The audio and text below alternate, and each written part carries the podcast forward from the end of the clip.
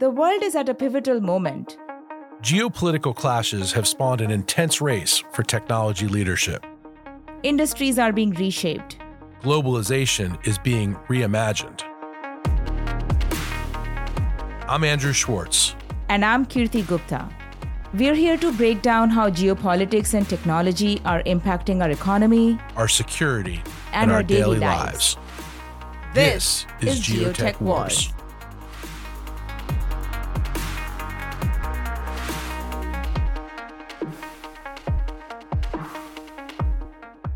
everyone. Today, Andrew and I are joined by Matt Turpin. I'm really glad to have you here, Matt. Matt is a visiting fellow at Hoover Institution at Stanford University, and he specializes in US policy towards China, economic statecraft, and technology innovation. And he's also a senior advisor at Palantir Technologies. Before this, Matt served as the US National Security Council's director for China and senior advisor on China to the Secretary of Commerce. Before that, he served as an advisor on People's Republic of China to the chairman of Joint Chiefs of Staff in the Pentagon. I just can't think of a better person to unpack some of the realities of the geotech wars we are facing globally today. And Matt, we have learned so much in our conversations together over the past few years we've been working together. It's really my pleasure to welcome you. So excited to be here uh, with you and Andrew. So thank you. Kirti, that was a great introduction. No one could have said that better. Matt, you're the perfect guest.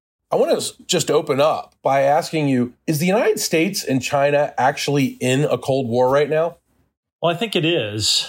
We've been in this condition now for a couple of years. And I think you know, the way in which we might sort of look at this is that I think certainly Beijing thinks that we're in a Cold War. You know, they view themselves in sort of an existential struggle against an international system that is designed to disadvantage regimes like their own. And they view this from the perspective that that a liberal rules-based international system from their perspective was set up to undermine authoritarian regimes and to advantage democracies and open societies. And of course they're not wrong in that. That's that is sort of what we set up. And I think when we look at for both Beijing and for Moscow, their obsession with, with color revolutions, their look at sort of how Western ideas are infiltrating their systems and undermining their rule, they have largely concluded that they are in this existential struggle with a part of the world you know, that they see as, as threatening to them. And so I think it's important for us to sort of take it from that perspective that, that even if we desire there not to be a Cold War, there is one. Mm-hmm. And I think that term Cold War, and I look at so Niall Ferguson and Peter Robinson did did a great podcast sort of last week, sort of looking at at, at Niall's ideas around Cold War II. And I think that we have to look at the language that that George Orwell first used in October of 1945, in which the term Cold War was sort of coined. And it's this idea that sort of nuclear weapons makes powers that have nuclear weapons unconquerable that it is a peace that is no peace, that there is this sort of competition and rivalry across all domains. And I think that to me characterizes the sort of rivalry that we, we are in right now with the PRC. And viewing it through that lens, I think is important for us because it's hard for us to sort of organize the activities that we should be doing if we don't recognize the real geopolitical conditions we find ourselves in. Kirti, over to you. Yeah, Matt, another thing I would like to draw is the distinction between the previous Cold War with the Soviet Union, USSR, and where we are today. Because while the Cold War was primarily a political and perhaps at some level a military war, this today is truly an economic and technological war. And I wonder if we are fully equipped to address that and to deal with the mega challenge. It's very different. What do you think? Yeah, I, I mean, I would I would contend that our first experience with a Cold War, right? So the historical experience of sort of 1947 to 1991, you know, also had an economic and technological aspect to it as well. It was not entirely clear that you would have sort of divergent economic systems at the start of that Cold War, right? That that was something that would became the sort of the product of waging that Cold War is essentially two separate economic systems. It certainly wasn't what was apparent at the start of it. And then from a technological perspective, what we saw was a sort of divergent paths of technology. And the United States and its allies really won that technology race. And certainly by the 1970s, the 1980s, it was very apparent, right? Sort of after the space race and the revolution of microelectronics, it was very clear that the United States you know, had an overwhelming lead in those areas. And so as we find ourselves back at, at the starting of this one, it is likely going to play out in those same different areas, right? There's going to be an ideological aspect to this. There's going to be the competition for diplomatic influence. There's going to be a military aspect to this. There's going to be a technology and an economic aspect. And so I think being mindful that that, that the rivalry will unfold across all of those domains is sort of what a Cold War is. Now, some will be more important than others, and certainly conditions are different today than where we were in 1947. But the reality is that the overall structure of it is very similar in that you have sort of two alternative constructs of how the international system would be set up. And I think we, we can look back to, you know, really a, a proposal that Xi Jinping made to President Obama, you know, really within the first six months of Xi Jinping coming into office, this idea of new type great power relations, right? That the PRC would would maintain its own sphere of influence. It would set the rules inside that sphere of influence. US might have its own sphere of influence in the Western Hemisphere, perhaps including Europe. And then the two great powers would show mutual respect for one another, but there wouldn't be sort of a global set of norms and rules. Well, that's a very different sort of intellectual or a, very different international system. It's sort of a return to sort of a Westphalian spheres of influence as opposed to sort of the post 1945 or even a post Wilsonian idea that you've got global norms and rules and that all countries are sort of operating within that. That's that's I think what we have is a is a competition that's happening. You know, I would just like to emphasize that in the beginning of the previous Cold War and even at, at, its height, the amount of trade and economic interdependence between the US and USSR was nothing like, nothing like the enormous amount of economic interdependence we have between the US and China today.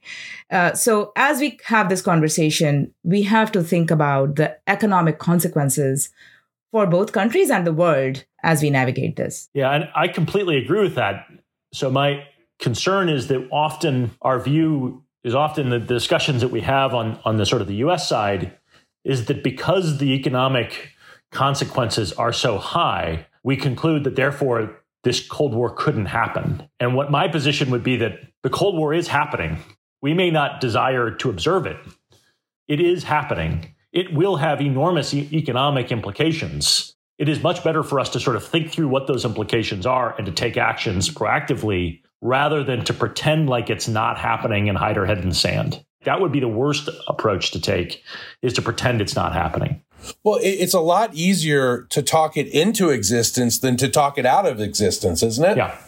Yeah, I mean it's it's you know, we should be thinking about, you know, not only how did Cold War start, but what's their progress and how do they unfold over time? And then how do they end? So, unfortunately, we really only have sort of one historical experience. And so we tend to sort of fall back on that one historical experience. But of course, that isn't the only way in which it could unfold. And the one experience we have is not the only way it could end. And that's, that's I think, very, it's then difficult for us to imagine what are those other options.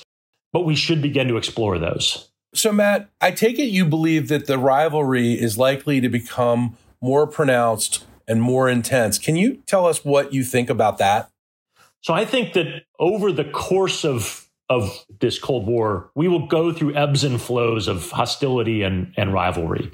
Right? There will be periods of intense rivalry, and there will be periods of of of sort of detente, in which both sides sort of step back and say, for their own reasons, internally, that that now is not the time to accelerate the rivalry. And I think it's extremely difficult that when you're in it to tell where you are in this sort of story, right? One could make an argument that both sides are seeking to find some sort of floor, whether we see this from, from the outreach from the Chinese foreign minister to the US ambassador this week, or sort of earlier, uh, you know, things that had happened after Bali at the end of last year. But then we see things like, you know, the surveillance balloons that flew over the fly over the United States, and that, that that ups the rivalry, right? And to a certain degree, if we look at this through the sort of the news cycle of a sort of a day-to-day news breaking news, it's very difficult to tell where we are. And to a certain degree, it will require a bit of of sort of stepping back to be able to sort of measure where the you know where the upticks in hostility are and where both sides are seeking to sort of for their own reasons to to be able to compete over the long term are seeking to put a floor or put guardrails around where the competition is. But i suspect that we will go through that cycle. That is the sort of cycle that is likely to come from this kind of a, of a rivalry. You know it's really interesting that you brought up the news cycle in this because the day to day news cycle in certain major publications and on television certainly is trying to handicap this Cold War in the way we might a political race. What what is the media's role in this, do you think? Well, I mean, I think that from the perspective of how journalists are sort of looking at the day to day, I think, you know, one you've seen over the last sort of five years, nearly every media outlet concluding that this is a major sort of meta narrative of what's going on, right? This, you know, and this is, there was an earlier period of time where the meta narrative was really around the inexorable rise of China, right? I mean, so you can you can sort of think back. I think many of your listeners could could envision like the the front covers of the Economist or or various other things, and you could see these sort of these narratives, these sort of meta narratives of of China's inevitable rise to dominance. And now you have essentially, you know, the sort of the, the overall sort of picture is that is the United States and the PRC are locked in some sort of contest in a rivalry that's very deep and that and that we don't know where this is going these are the sort of the stories that folks are then going out and finding things to fill in the margins on, right? And so you've got you know the Wall Street Journal putting out a piece on on a U.S. company you know that's involved in the defense sector that's been helping the, the Chinese government on a number of areas. Right, you just had the expul- expulsion of of a Chinese diplomat from Canada. You know, following months of reporting on Chinese political interference inside Canadian elections, and then you had the retaliation in which the, the in which Cana- a Canadian diplomat was expelled from Shanghai. Right, so this is the churn that you're going to see, and not, and it isn't just happening in the United States. You know, these things are happening across multiple countries simultaneously. You had German Chancellor Scholz you know, essentially saying that the relationship the PRC is increasing one of increasingly one of rivalry right? So this goes back to you know nearly four years of the Europeans talking about you know there are three aspects of the relationship. One is a partner, one is a competitor, and one is a rival, right? These things are unfolding across multiple countries simultaneously. And the media is, of course, reporting on that. And that becomes a, a whole sort of section of how of how it's reported on. Kirti, I know you want to jump in here. Please do. So again, I'm going back to the theme of very high economic interdependence. The tension here is that China is both our biggest competitor and our biggest customer. And as we go down this path of increasing tension that you are laying down, Matt, we are in a Cold War. We are not able to calibrate where we are, and both countries are trying to find a floor. What truly concerns me is what that floor looks like. What is the impact on industries what is the impact on consumers? What is the impact on global GDP? War is good for nobody.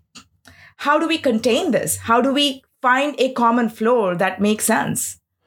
Well, I mean, of course, um, you know there are there are winners and losers in in what's happening, and so you know, I think perhaps is a bit unfortunate the way in which we've sort of framed this, in which the prior sort of economic relationship was nothing but net positive on both sides. And therefore, any change in that is going to only mean net negative for both sides as it changes. And of course, it wasn't all net positive before. And of course, as it changes, it won't only be net negatives. There will be new winners and losers that come out of this, just as there were winners and losers as we adapted to sort of what the economic system set up over the last three decades, right? So so those changes are likely going to unfold. I think you know, to me the most the most sort of important aspect to sort of draw from this is that given that we have sort of a new set of geopolitical conditions, the business models and supply chains and value chains that we've established over the last 30 years are unlikely to be fit for purpose. The business models, supply chains, value chains, right, how we did commerce was all set up with a set of fundamental geopolitical assumptions that we had come to the end of a Cold War, that we had a normative global economic system, and essentially the rules would be followed everywhere. That set of assumptions sets you down the path. If you're any sort of you know, C suite or institutional investor, you're moving down a path in which you are favoring business models that are set up and designed for those conditions. The challenge is is that those are no longer the geopolitical conditions we are in right? And so therefore, there's going to be different business models that make sense. Now, it's going to be a period of significant disruption as those change. But in order to have successful business models, you will adapt to what those new conditions are. And that's what I think we're seeing unfold over time. And of course, for an incumbent, right? So, like a business con- incumbent that's sitting inside a, a business sector in which they have optimized their business model for the old set of geopolitical conditions, as that changes, those incumbents will come under enormous pressure. They will likely get disrupted by a new incumbent, a, you know, a, a, new business model that is not encumbered by all of those old, at all of that older baggage. You know, and you'll see folks that will begin to adapt. So, so to me, this is sort of this is what we're likely to see. I'm not making a value judgment of, of whether the old system was better than the new system. It's simply what is going to happen. And and that's I think become that's just very scary and and costly for those who are having to consider making those changes. But we will make those changes. Like that's that's something I'm actually fairly certain about. We can be fairly certain that our market economies will account for those changes and then change those business models into something that more matches geopolitical conditions we're in. Yeah, you know, Matt, you have one of my favorite quotes of the last year or so on this. Last November, you told the New York Times Apple is discovering that geopolitics drive business models, not the other way around. That really says it all. Right. And for, for the longest time, we sort of thought that governments were irrelevant, right? I mean, there was this period of time where we had thought that sort of because you know, and, and, to sort of simplify, I know this is not what the author of this sort of the argument he made, but but sort of at the end of history that it didn't matter anymore, right? That you could you could do business anywhere, capital and labor and goods could flow anywhere. We had a normative global system, and therefore, and that was the most efficient way to do it. That isn't the system we're in now, and so therefore, as those conditions change, it will force changes on businesses, even though they don't like it. And businesses that understand that will do better. And businesses that sort of fight against the tide will not do particularly well. And I suspect what we will see is agnostic investors who will see those dynamics and those companies that are making those changes, they're going to get greater investment. And those who stand in the way of it are unlikely to get more investment. Okay. Matt, I know you have said before, and I love this other quote of yours vacation from history is over. And that's what you're saying about. I stole that from someone. so I, I, I, I, make no claim of authorship on that one. Everything's already been done, you know? It's it, Not everybody can be Bob Dylan. That's right. So that's why people do a lot of cover tunes. so you've said before, Matt, that vacation from history is over and companies need to readjust, businesses need to readjust. But let me just put the industry hat on in this conversation for a minute and get us down to brass tacks reality, practical reality on the ground. And I want to challenge a little bit your notion that, you know, the companies that adjust according to the geopol- geopolitical reality are going to get more investments. I want to challenge that a little bit.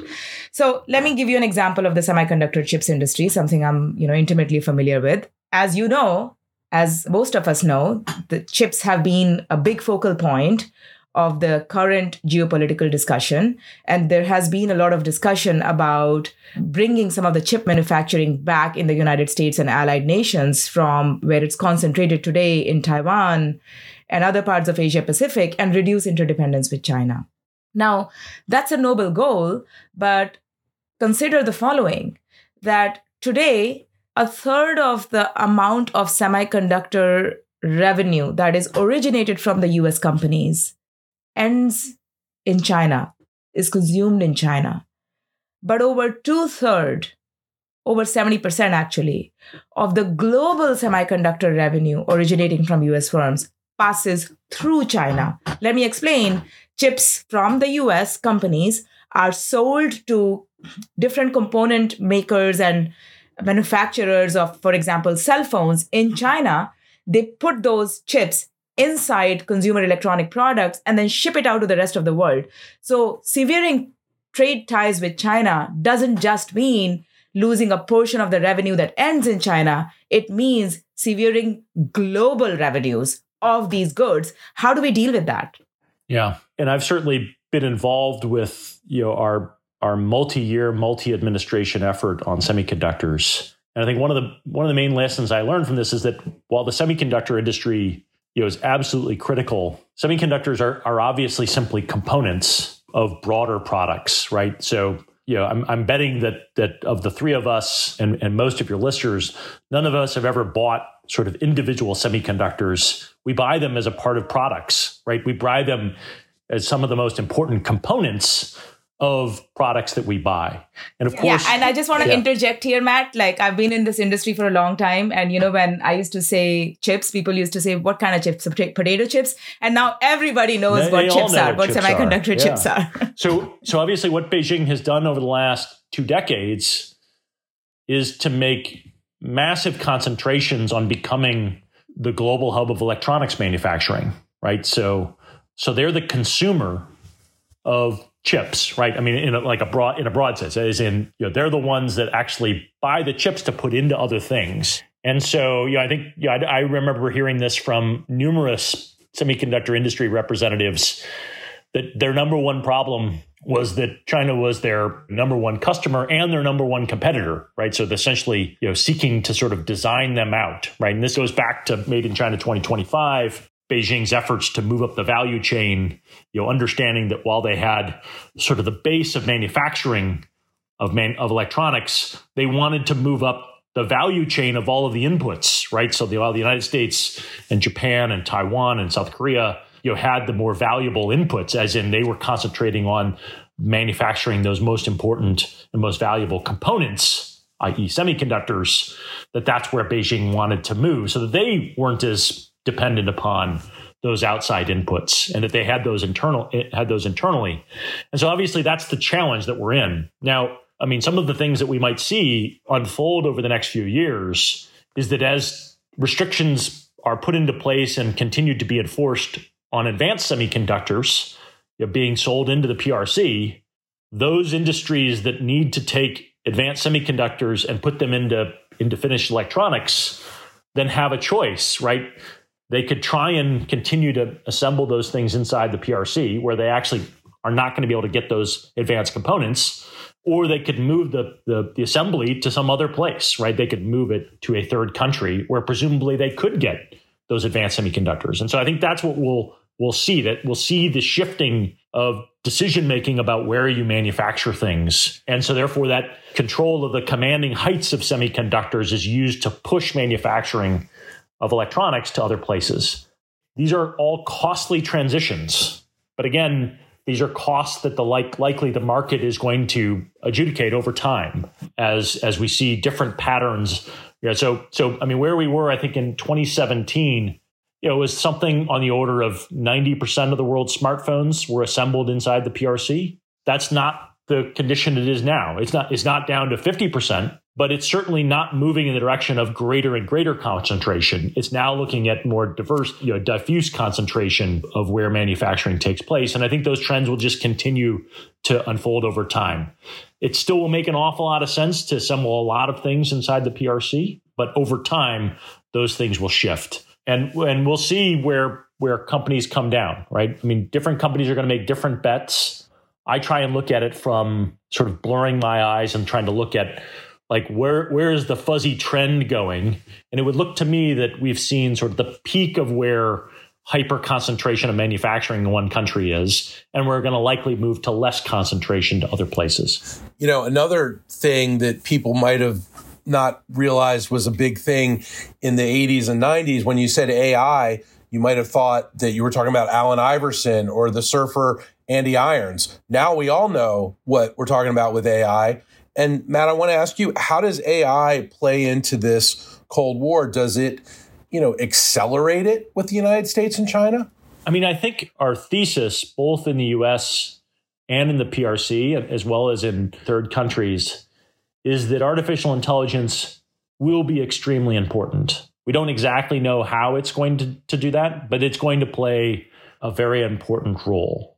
And so I think what we're seeing is that countries are positioning themselves in order to try and take advantage of what they perceive to be a, a, significant competitive advantage, both from a from an economic perspective, but also from a national security perspective. That it that artificial intelligence is by its very nature a dual use item, like that it has both national security and economic implications to it, and that and that countries have decided that that they should therefore position themselves to be to be prepared for that.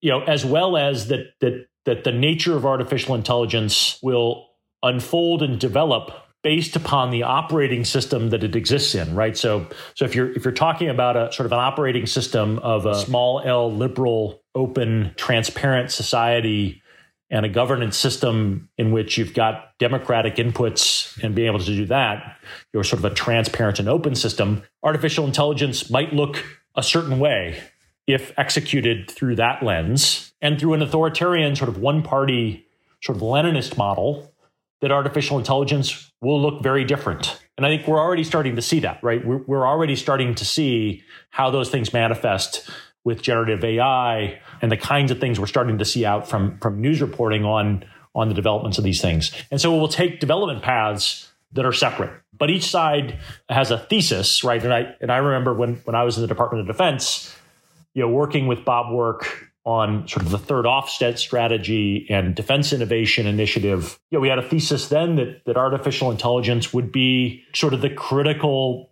military technology into the future. And I think it's very clear that, that the PRC at the same time made the same conclusions and therefore started, you know, this is, this is like 2015, 2016 and started making its own investments along that path. And so we're seeing this play out over time. But it's also not entirely clear what it will all mean because we're still in the middle or probably in the very beginning stages of how this plays out. So we are projecting into the future where we think it's going to be important. We know it'll likely be important, but it's not yet apparent how it will shift that that competition. But each side wants to one reduce its risks, you know, to the other to breakthroughs on the other side, as well as position itself to be able to take advantage of of opportunities better than the other side. Yeah, you know, we just celebrated Henry Kissinger's 100th birthday party here at CSIS. And one of the things he was saying is that when it comes to artificial intelligence, we don't yet really know what to worry about. Kirti. Yeah, you know, this is also my concern. Semiconductor chips have been a focus for so long because they are a foundational technology that go into everything.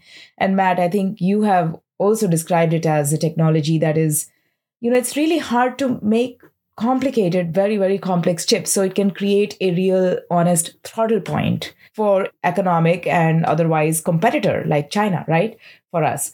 But I think AI significantly levels the playing field in terms of a military, political, economic conflict. It's much easier to break in. It's, you know, based on open source models. So it's much faster to implement code on top of code anywhere. And anybody can sort of break that barrier to entry and utilize those tools in pretty significant, highly scalable ways for different kinds of statecraft. So I really worry about, you know, us not having the right regulatory global framework for using AI algorithms. I think there is a there, there's sort of a thesis that that's that that's true. I don't think we know yet one that, that, that the barriers to entry are are easily overcome. You know, I, hope you're right, Matt. we've, we've, we've, heard you know from Google and, and OpenAI that there is no moat. You know, so so we we certainly heard that, and, and I'm certainly not an expert in these areas, so I I tend to sort of defer to those judgments.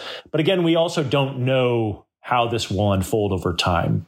From a U.S. perspective, we've chosen to address the competition around artificial intelligence really through through the control of advanced chips.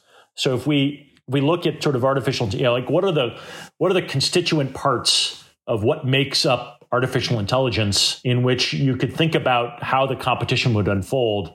You know, so there's sort of I think really four main areas, right? There's sort of the access to the sort of the talent that knows how to implement it. There is the algorithms, sort of the, the actual the functions of, of, of how it operates. There's the data that is the sort of the training sets, right? Large enough data training sets with enough, you know, specificity and, and clean enough, but also broad enough and large enough to be able to train these models on with the talent that you've got. So those three areas are kind of probably hard to imagine how to how to control and there's no clear answer that the United States has a significant lead in those areas over the PRC. Like that you could lay out that they would have just as much skill in those areas. But the fourth area, which is the actual chip hardware that you would use to actually run all of that, well the US and its allies actually do have a significant moat right around a competitive advantage and around advanced chips. And of course that is what what we've seen from the october 7th 2022 export restrictions on advanced chips. And and the administration has been very successful in in gaining support from Japan and from the Netherlands to be able to sort of concentrate that competitive advantage. And so it's it's to me a little bit unclear whether or not it's you know, I think I've seen reporting that the PRC is trying to design around those choke points, but it's not clear to me that that, that will be successful. It's not that simple. Yeah. So, you know, I think what I hear you saying is no chips equal to no computing power, no computing power equal to not leadership in AI and algorithms. Yeah. And that's really important, right? I mean, that really lends chips as a really critical high end throttle point where the barrier to entry is so high. It's not very easy to make you know chips that are 14 nanometer and below. Yeah they're the most complex things we make as humans. So so from from that perspective very difficult to see how they over overcome that barrier. Now i don't think we should discount that that in fact there might be other options to get to it right? So you know we have to be quite mindful you know, we shouldn't grow so complacent that that our moats and fortifications are so strong that they can't be overcome. We should be very mindful that there might be other ways to figure out how this is done. You know, maybe it's in other fields, maybe it's around quantum, maybe it's you know. So we have to sort of think about how these things play out. But my suspicion is is that that it's actually a fairly good position to be in, and therefore, you know, we're likely to gain the benefits of it more than than the PRC can gain the benefits from it. So you've convinced me that, you know, semiconductor chips are really the most important leverage point to and it's important to keep it that way. It probably wasn't hard to convince you on that. but writ large for other technology areas that depend on that as its foundation. And you know, I just want to add sort of this emphasize for our audience that it does take eight to 10 years to get from where China and others, some others are like 40, 50 nanometer technology to 14 nanometer and below technology. It takes around a decade plus of investment in R&D and design to get the leverage that we have right now. And we need to keep building on and investing in it. And presumably during that 10 or 15 years, we are continuing to make further progress in what is considered to be cutting edge today. And where I'm most concerned is that given Beijing's sort of track record of flooding the market with products you know, and largely dumping in areas that they already have manufacturing capacity in, that that undermines and destroys all the revenue that would drive the research and development forward into the next, you know, and so this is, you know, this is this whole argument that Rob Atkinson makes in his piece on innovation drag, right? That that fundamentally sort of the harmful trade behaviors that Beijing employs what it does is put a drag on innovation because in fact the things that pay for the innovation is the revenue you're making off of the more mature technology right? And then the, and as that gets eaten away there isn't the money to continue to push out the outer edge. And that to me is the more concerning position of where we're in. Know, because while we've made some sort of government investments in the chips act and we're going to do some things it is a drop in the bucket of sort of what the industry is going to need to sort of put forward in r&d budgets in order to continue to move that that cutting edge forward, right? So if our theory is is that we're going to keep a keep an advantage, we have to keep moving that cutting edge forward. And my fear is that that's where the money comes from, and that's what's being undermined. Matt, we really thank you for your time today. I, I think you know we want to close by saying what what are you really thinking about is going to happen in the next five to ten years on this set of issues? Yeah, I mean, I think that uh, we're going to see, I think, a further awakening across the US, Europe, Japan, Korea, that we're in a serious geopolitical rivalry. And this is about kind of what is the sort of future we want to see of an international system. And, and of course, our economic and technological decisions are going to be, and our activities in the sort of economic and technological domains will be determinative of what that system looks like. And I, I I think that that will continue to sink in across various countries. It'll be very messy on how we organize ourselves, but I'm actually fairly optimistic that we will be able to do it. And it's and what we'll end up doing is we sort of remaking an international system in which our values are baked into it. And I think that unfortunately, Beijing and probably Moscow will set themselves apart from that and try and create their own system. And I think over time, their system doesn't work as well as, as if we're able to sort of build something that is continued to be based upon sort of an open and transparent system. And so we're going to have to make a lot of decisions. The details of that are going to be you know, we're going to have we're going to have a lot of arguments about how that gets set up. But I fundamentally think that we're we will be successful in that. But that's sort of a generational job for our ourselves and and our successors. Kirti, uh, final thoughts. Final thoughts, Andrew. I think it's clear from this conversation that we have started the era of reimagining globalization and it comes with economic costs and consequences that you know our generation is going to have to deal with. And we need to we need to keep the eye on the ball. We need to take this a very cautious approach to m- limit economic damage and define the floor as you call it matt. Yep. Matt kirti thank you so much for your time today. Thank you. Thank you matt. Thanks andrew. Thank you for tuning into geotech wars. You can listen to more episodes on apple podcasts Spotify, or wherever you listen to great content. Don't forget to rate and review us. Until next time.